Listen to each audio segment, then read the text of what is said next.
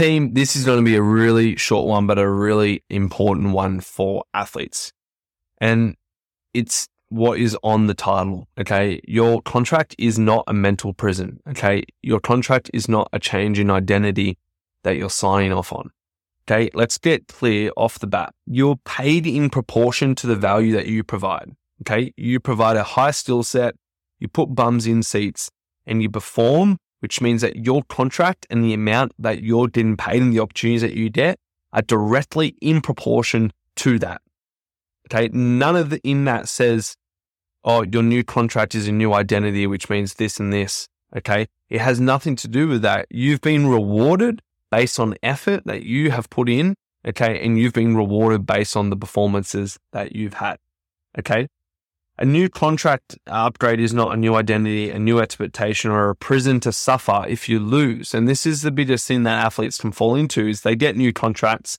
And that means that if they lose, they need to not be human and they need to take the responsibility of the loss, which means they don't go out for breakfast, they don't go out for lunch, they don't hang with their teammates, they don't be a human, and and they sit in misery if they lose a game or if they lose a performance because they think that they shouldn't be worthy of that new contract and they start to second guess themselves.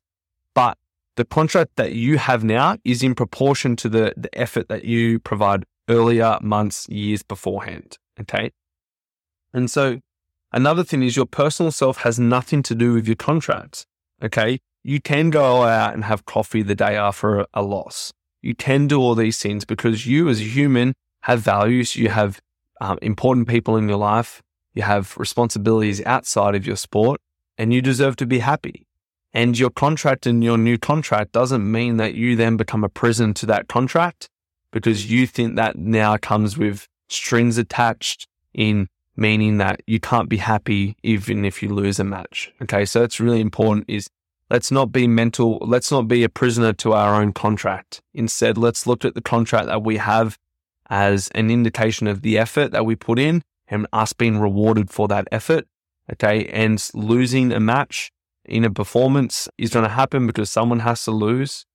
And that doesn't mean that you as an individual are a bad person or not worthy of your contract that you have because you lost a match. Okay. So nice, quick one today, team.